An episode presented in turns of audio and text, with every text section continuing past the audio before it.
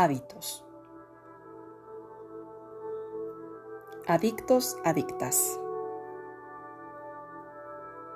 Los hábitos especialmente fuertes producen reacciones similares a las adicciones, de tal modo que desear se transforma en una ansia obsesiva que puede obligar a nuestro cerebro a poner el piloto automático, incluso ante la presencia de fuertes factores que podrían disuadirnos de no cometerlos, como perder la buena reputación, perder el trabajo, el hogar e incluso a la familia.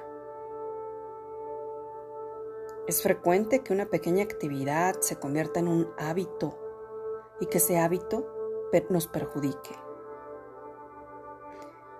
Así que hoy intenta generar un hábito que te favorezca. Ahorrar, trabajar, inventar, generar, crear, sanar. Ya es, hecho está. Yo soy tu amiga Annie Girón.